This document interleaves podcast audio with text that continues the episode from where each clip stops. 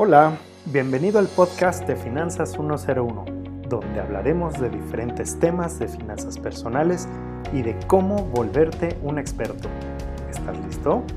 Inhala profundo y abre tu mente, porque empezamos en 3, 2, 1.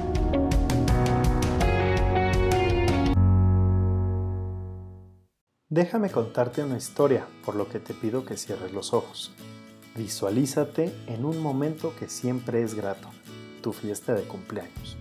Pero este no es un cumpleaños cualquiera, acabas de cumplir 65 años. Y mientras soplas las velitas de un pastel, haces una rápida recapitulación de tu vida. Has trabajado toda una vida y recuerdas que cosechaste un montón de éxitos, tanto profesionales como personales. Inmediatamente te entra una cálida sensación de paz, de agradecimiento por una vida bien vivida y te sientes muy satisfecho. ¿Recuerdas el esfuerzo que has hecho para sacar adelante a tu familia? Has tenido un buen salario que te ha permitido salir de compromisos económicos, pagar escuelas, pagar hipoteca, pagar créditos de coches, pagar vacaciones y entre otras cosas, darte una vida cómoda en familia pero de repente tienes un sabor agridulce en la boca. Recuerdas que te acaban de jubilar en la empresa donde trabajaste y que toda esa etapa laboral ha quedado ahora en el pasado. Soplas esas velitas del pastel y en lugar de una sonrisa ahora tienes una mueca triste. Te acaba de caer como un balde de agua fría la realidad y es que ya no recibirás tu salario de 60 mil pesos ni las prestaciones que gozabas. Ahora, con los 12 mil pesos que recibirás de tu Afore, tendrá que ser suficiente para hacerte vivir. Bye bye a las vacaciones en la playa. Bye a cambiar de coche cada tres años. Bye el club deportivo. Bye las comidas en tu restaurante favorito y seguramente tantas otras cosas que no se te ocurren ahora ya puedes abrirlos. ¿Cómo te sentiste? Bueno, pues esta es la sensación con la que están estrenándose en su jubilación un montón de trabajadores mexicanos. Este año 2021, de acuerdo al periódico El Economista, entra la primera generación de 40.000 pensionados por el Afore.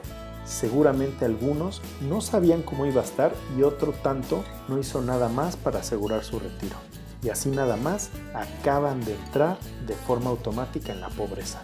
Y entiendo que hoy las prestaciones laborales no son las mismas que hace años y que también hay un sector nuevo que apuesta al autoempleo o a emprender. Y ellos creen que no tendrán el mismo problema, pero están equivocados, porque de acuerdo a datos de la revista Forbes, 7 de cada 10 mexicanos ni Afore tienen. Si tú hoy todavía estás a 25 años o más del retiro y no has empezado todavía, estás en buen tiempo para impedir tu pobreza en la vejez. Pero ¿qué crees? El 10% que recomiendan ahorrar ya es completamente insuficiente. Para lograr lo mismo hoy, tendrás que ahorrar aproximadamente el 30% de tu ingreso. ¿Hoy puedes hacer eso? Si te desanimaste y tu respuesta es no, seguro estás pensando que mejor lo retomas en otro momento, pero solo estarás cavando un hoyo más grande. Y entiendo que tal vez no tienes suficiente dinero para ahorrar el 30% de tu ingreso. Empieza con lo que puedas, pero ni de relajo que baje del 10% de tu ingreso, porque en tu vejez será mejor tener un poco a no tener nada vamos a hacer números de lo mínimo que deberás de tener nada más para comer.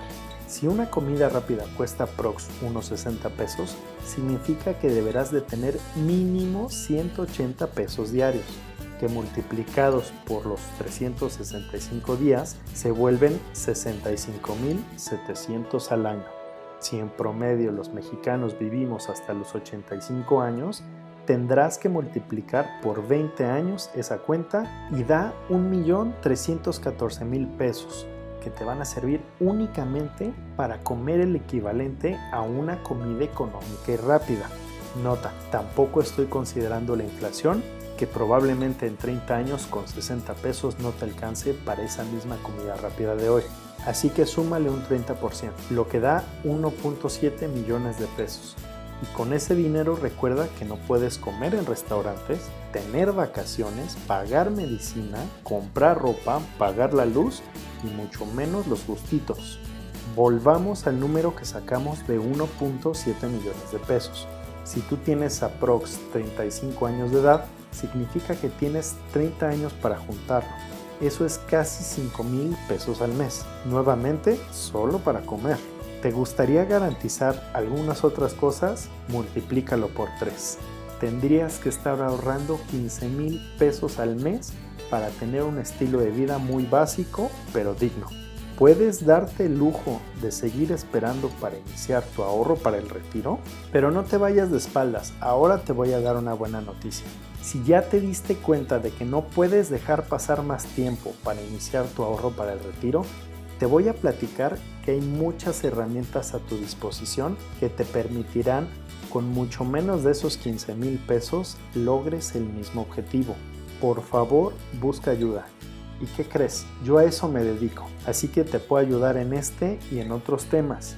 Contáctame por mis redes sociales. Te recuerdo que me encuentras en Facebook e Instagram como AsombraTMX. Saludos y hasta pronto.